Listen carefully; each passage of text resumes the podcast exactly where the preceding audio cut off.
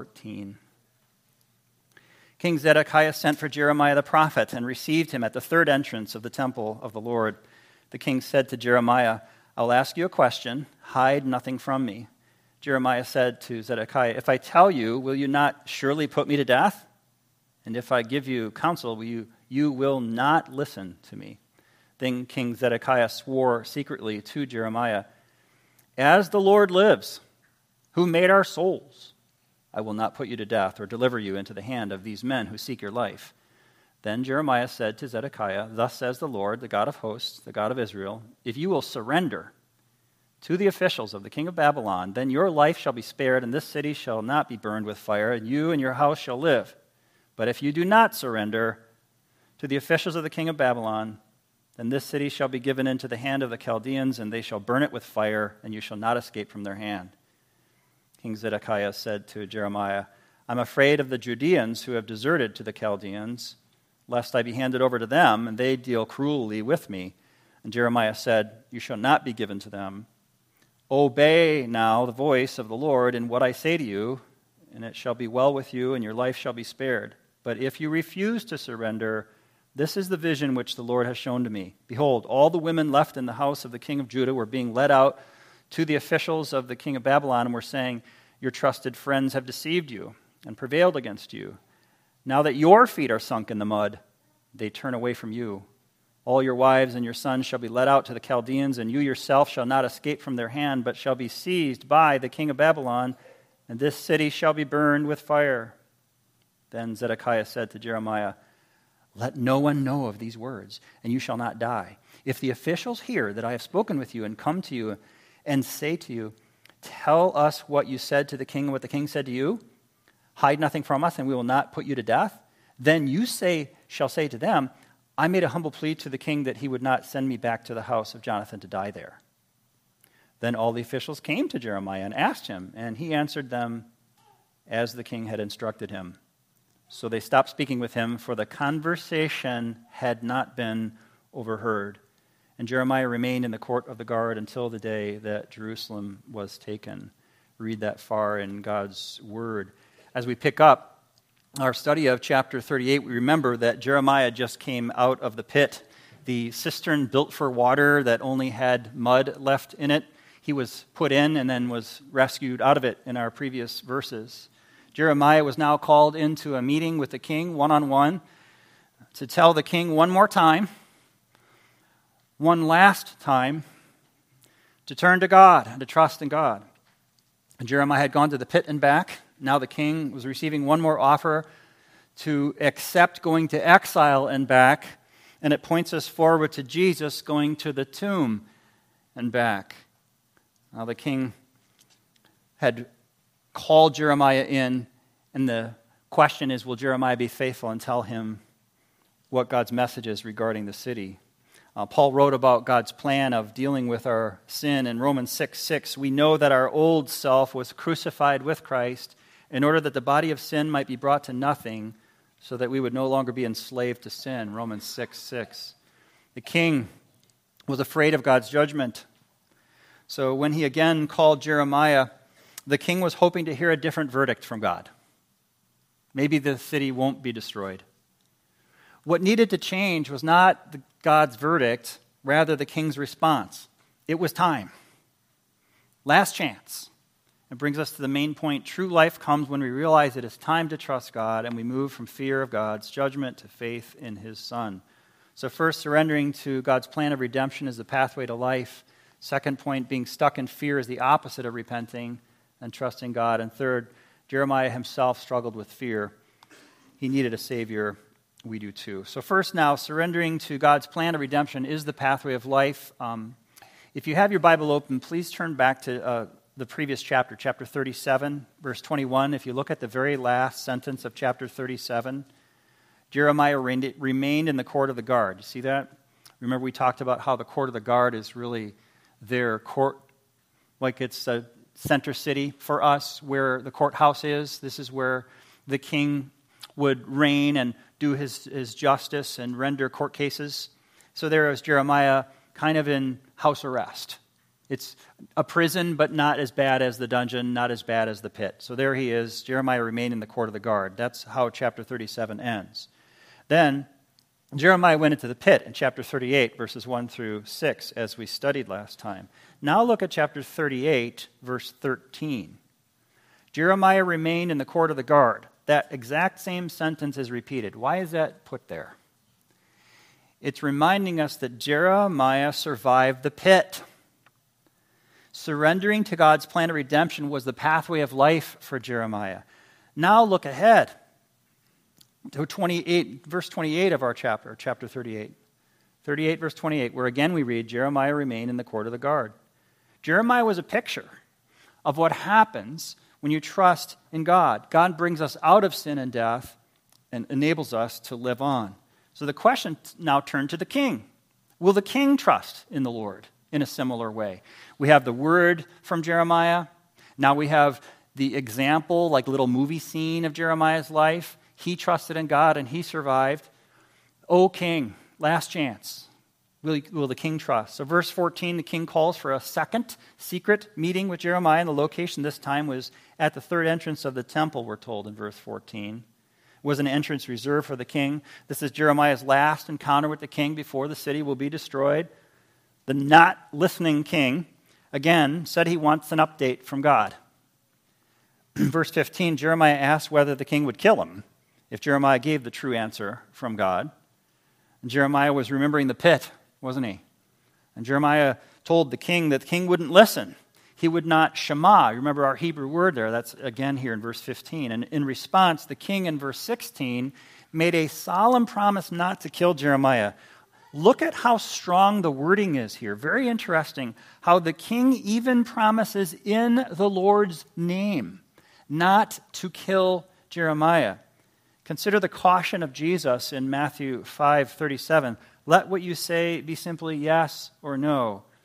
Anything more than this comes from evil. You have to wonder why is this king swearing so strongly that he won't kill Jeremiah? Hang on to that thought. Verse 17, there's irony of the use of the word officials. Earlier in our chapter, it was the officials of Judah who wanted to end Jeremiah's life and put him in a pit to die. But now, in verse 17, it's the Babylonian officials who are the ones who would spare the king's life. Isn't that ironic? That was God's offer of redemption for the king. Same is true for all the citizens of the city. If you surrender to God, his plan to treat sin seriously and bring his people off into exile in Babylon, you'll survive. You'll live. It's the pathway of life. Surrender to Babylon is the only pathway of life. However, verse 18 spells out the opposite the warning for refusing. If you do not surrender, then the enemy will burn the city. There's only two ways the way of life and the way of death. So that's our first point surrendering to God's plan of redemption, which is the pathway of life. We move on to our second point, verses 19 to 23. Being stuck in fear is the opposite of repenting and trusting in God. In verse 19, we begin to be shown again the fatal weakness in the character of this king. There was a clear action he knew to be right, but he lacked the decisiveness to do it with imminent destruction of the king's whole family and whole city at stake, the king literally told us his motivation was fear for himself in verse 19. He was afraid that some of his own citizens, who had taken God's kind offer and were already in exile, would mistreat the king when the king arrived in Babylon if the king were to surrender and go to Babylon. Notice the king refers to them as, verse 19, Judeans who have deserted to the Chaldeans. That's not how God was describing them. God was saying they're the ones who trusted and obeyed God and surrendered to Babylon, which was the right thing to do, the pathway of life. But the king called them deserters. And the king was irrationally afraid of the people who were doing the right thing. The king was faced with a life or death alternative all he could think about was an illogical possibility that a handful of citizens who was previously submitted to exile in Babylon might abuse their king. Why would it matter if the king had been taken over by King Nebuchadnezzar anyway? What does it show us about this king that he was more afraid for himself, of his own people who were exiled in Babylon, than he was of the entire Babylonian army. It's illogical. He's stuck in fear, and fear has him thinking more and more crazy thoughts. In verse 20, Jeremiah assured the frightened king he would not be handed over those to, to those Judeans. That should solve the matter. Don't be so distracted by that anymore, Jeremiah is saying to the king. Then Jeremiah redirects the king in verse 20 back to where he should be focused. Focus on God, O king. Here, Jeremiah made one more appeal, one final, last appeal to the king to listen to God. Guess what the first word of Jeremiah's last plea to the king was? Oh, class. It's a Hebrew word. Shema. Hear the voice of the Lord, he says in verse 20. Is it too late for the king? No, our God is merciful. Look at the merciful offer given. I'll read it in full from verse 20. This is God's last word to the king through Jeremiah. Obey, Shema, heed, right? Heed now the voice of the Lord in what I say to you, and it shall be well with you, and your life shall be spared. Turn and live. Why will you die, O king?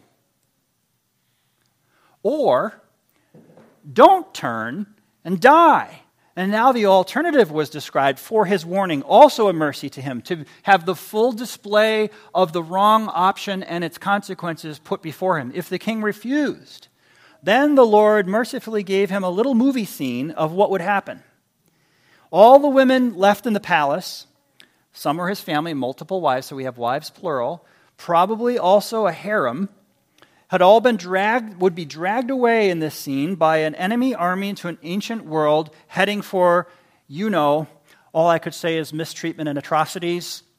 That's clearly what's in, in view for these women. And in that scene, knowing what they're heading for, these women would begin to turn and ridicule their own king. The women would say that the friends of peace, the friends of shalom is the word here, had misled the king. As if prophetic, these women would then predict that Babylon would put their king's feet in the mud and leave him there. Does that sound familiar, church? That's what the king did to Jeremiah in the first part of our chapter. As we know from verses 1 through 6, Jeremiah was in the mud. He's, he's sunk in the mud and left there to die. Here's the comparison. When Jeremiah's feet were in the mud, there was an Ebed Melech. There was a servant of the king to hoist him up.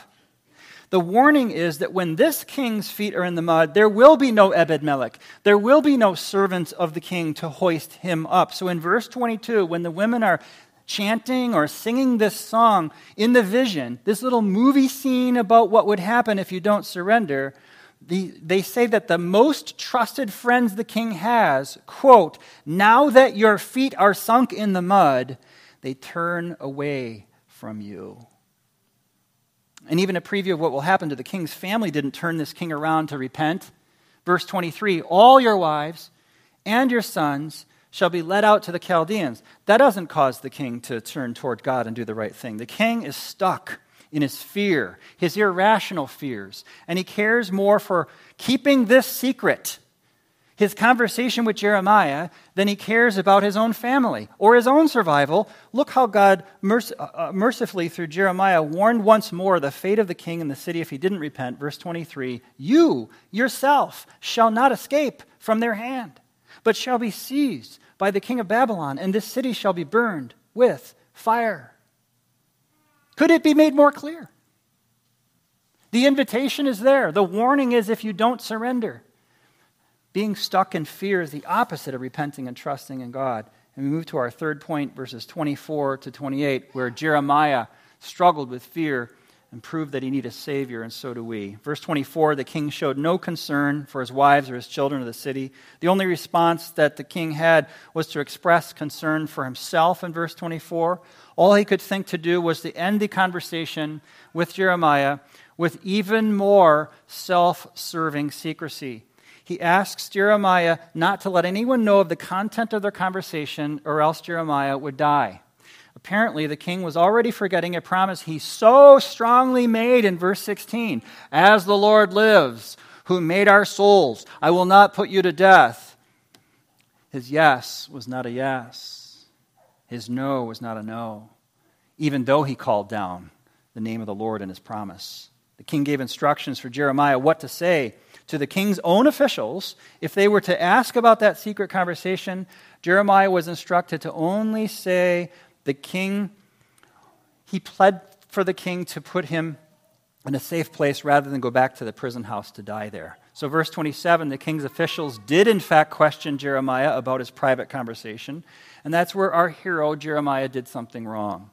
He's not perfect. Jeremiah did not reveal the conversation, the full conversation he had with the king. Instead, he told exactly what the king told him to say, which was a lie, or at least leaving parts of it out. It seems to be a weak moment here for Jeremiah following his recent beatings and his sufferings in the pit. He may still have had mud between his toes, but it's not an excuse. It's understandable, but it's not an excuse. It's where Jeremiah's analogy with Jesus ends. Jesus never failed. He always did what was right. None of the other men had been present to hear the conversation between the prophet and the king, so they're forced to accept the answer of Jeremiah. Jeremiah's moment of weakness is a reminder that we all have our times of weakness and sin.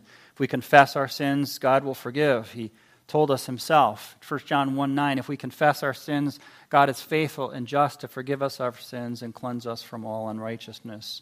So, verse 28, this episode closed with a statement that Jeremiah remained in the court of the guard until the day that Jerusalem was taken. Jeremiah's faithful ministry of God's word for decades resulted in hostility towards Jeremiah himself from his own people, even from his own family, as well as physical suffering and even attempted murder. But Jeremiah's obedience to preach the words that the Lord gave him ended up blessing Jeremiah with fellowship with God that few people have experienced. Yes, Jeremiah was a human, and he struggled. He had faults and failings. He messed up, and here we're told how he sinned. But overall, Jeremiah was a faithful prophet of God still. Jeremiah's job was to tell the word of God, and he used the expression, declares the Lord, more than anyone else in the Old Testament. 176 times declares the Lord is said by Jeremiah. He had many experiences with all kinds of people friends, enemies. He spoke with good people and bad people. He spoke with kings and priests and prophets. He went to large variety of places, everywhere from the temple and the palace to the dungeon, the pit, and exile. For, for, for Jeremiah, admittedly imperfect Jeremiah, doing the Lord's work and preaching the Lord's work word meant an interesting life a life in which it was best to keep right on trusting the Lord day by day. This last phrase in verse 27 could be translated, the word had not been heard. So there you have it in your English standard. The conversation had not been overheard. We could also simply translate it, the word had not been heard. It was God's final comment on the reign of this king. He had not heard God's message. The word had not been heard. Guess what word is there, church? Shema again.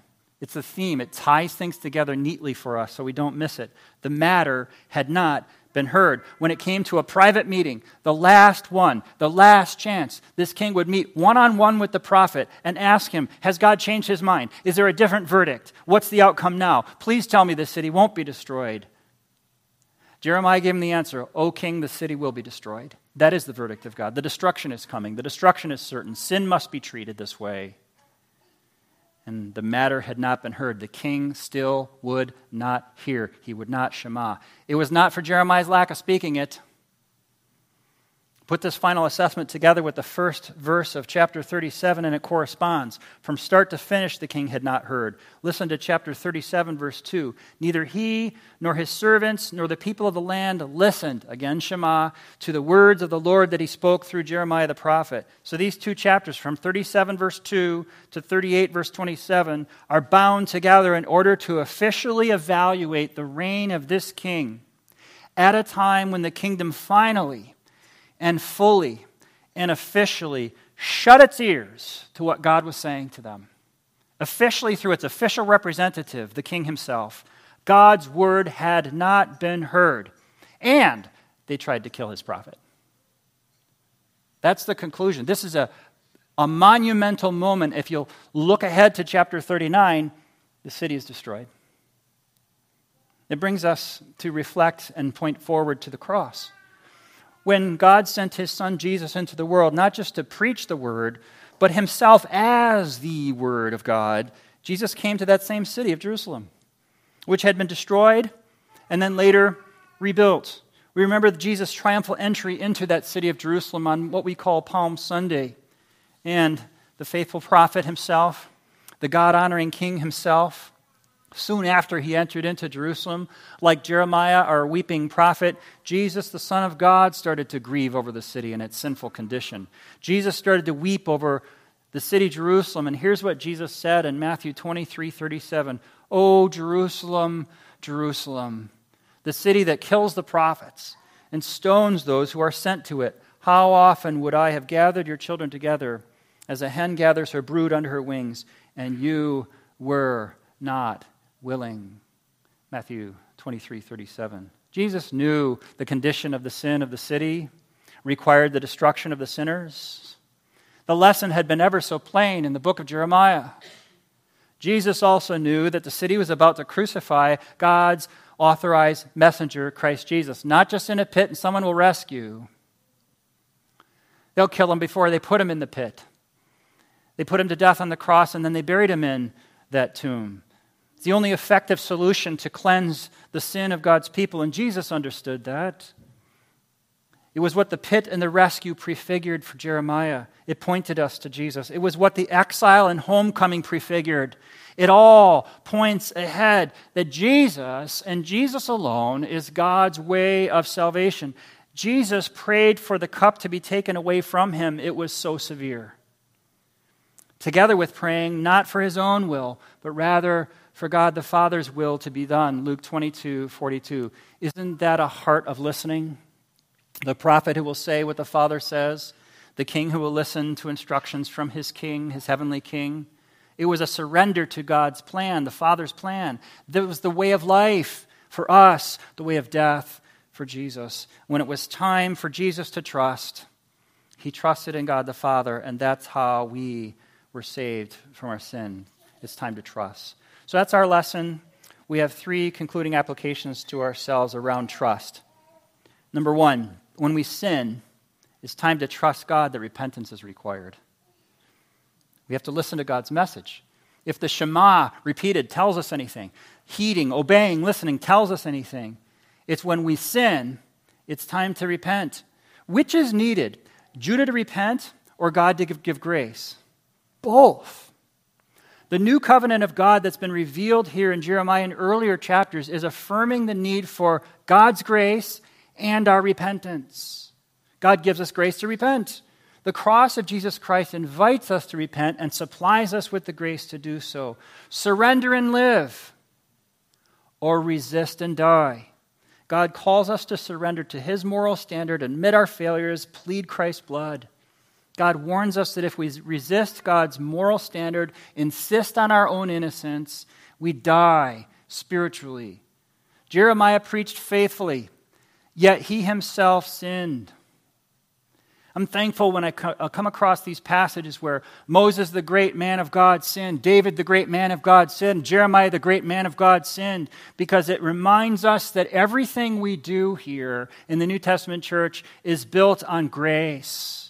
I'm thankful that the New Testament church, just like the Old Testament prophets, were people that God uses who still struggle with their own sin. Pastors and elders and deacons and members are not perfect people, but we keep repenting and trusting and obeying. How thankful we are for this. That the church keeps insisting on repentance, keeps on forgiving each other for our failings. And yet, we understand it's all built on grace. King Zedekiah is a warning to us. He refused to accept God's judgment, therefore, refused to accept God's rescue. This would lead to capture, capture, mutilation, and death for him and his household. We deserve that judgment, the judgment of God's enemies. But Christ died in our place. The question is will we accept God's judgment on Christ for us? That cross is for us. And then surrender to God's plan for redemption. This is his plan. True life comes from acknowledging our sin and our need for a Savior, like we're told in 1 John 1 8. If we say we have no sin, we deceive ourselves, and the truth is not in us. If Jeremiah had sinned, everybody in this room, yours truly included, has sinned. Thankful there's mercy from God. Thankful there's mercy in the church for leaders who are just humans, just sinners, saved by grace. God's promise to us is this grace. The king's promise, swearing on the name of God. Remember that? He couldn't be trusted. Yet Jeremiah gave him God's message anyway, the true message. God was saying to the king, It doesn't have to be this way. Turn, O king. Last minute, you can still turn, O king. And in our sinful nature, we're just like that king. God is saying to us, It doesn't have to be that way. The tragic figure of this king is lifted before us as a warning. Is it you? Is it me? It doesn't have to be that way. Turn now. Turn to this God. He's filled with grace. Yet, will we? Listen to God's message. Repent, believe, listen, trust, obey, live. Shema. Secondly, when we're afraid, it's time to trust God. This king was afraid. He literally said that to us in verse 19 I'm afraid. Well, King David was afraid. He had the same kind of situations as this King Zedekiah, facing enemy invasion and takeover. But King David knew how to trust God while afraid. Listen to the famous Psalm 23 4. Even though I walk through the valley of the shadow of death, I will fear no evil, for you are with me. We learn a lesson for how to overcome our fears from King David. If you have not trusted that God is with you, now is the time. It's time to trust. We don't live by fear, but rather by faith. When, when a teenager has stolen something because other teens told him to, he must go back and repay, but he's afraid his parents finding out. And then what? It's time to trust God. A man is involved in a romantic friendship with a woman who's not a Christian. He knows he must break off the relationship, but he's afraid of the loneliness that ensues. It's time to trust God. An addict knows that her alcohol use is destroying her life. She's afraid to leave it because it's so familiar. It's time to trust God. A wife has secretly got into credit card debt or an eating disorder. Husband has fallen into pornography. Each is afraid to get spiritual help. They're afraid of the shame when their spouse finds out who they really are. It's time to trust God. God can bring great good out of a bad situation if we'll turn to Him. Maybe there's an Ebed Melech nearby that you don't see that will save you, like was there to save Jeremiah. We don't know about Ebed Melech, but we know about the servant of the king. The risen Lord Jesus Christ is nearby to offer grace to help you no matter the mess that you made or that has been made to you. When we're afraid, it's time to trust God. And thirdly, lastly, when we suffer, it's time to trust God. Suffering is the norm pattern for the Christian. This because suffering is the norm pattern for Jesus. Our Catechism question 27 explains that Christ was undergoing the miseries of this life, the wrath of God, and the cursed death of the cross in being buried and continuing under the power of death for a time. Scripture is the original source of the truth of our catechism about Christ's suffering in a God honoring way. Think of 1 Peter 2:23 where Peter explained when Christ suffered he continued entrusting himself to him who judges justly. Just as Christ suffered and kept right on trusting God the Father, so also when we suffer, we are called to keep right on trusting God the Father. Peter wrote to the church in 1 Peter 2:21 that Christ suffered for you, leaving you an example so that you might follow in his steps. What steps? Trusting while suffering. Think of Jeremiah in the pit, trusting while suffering. Think of the feet of Jesus while they're being pierced. He knew he would suffer and die for us. Yet he kept right on trusting God the Father that he would be vindicated and rise from the dead. The Apostle Paul wrote that he even wanted this sort of suffering. He wanted to share in Christ's suffering. Listen carefully to Philippians 3 10 and 11. I've suffered the loss of all things, that I may know Christ and the power of his resurrection, and may share his sufferings, becoming like him in his death, that by any means possible I may attain the resurrection from the dead. Jeremiah wanted to honor the Lord even if it meant standing up to a king and trusting God, going to a pit and back. And Paul wanted to honor God even if it meant standing up to kings and trusting God, going to prison and back. And Jesus wanted to honor God the Father and his plan for redemption, even if it meant standing up to kings and trusting in God and going to a tomb and back. Resurrection power means that when we sin, when we're afraid, and when we suffer, it's time to trust God. Let's pray.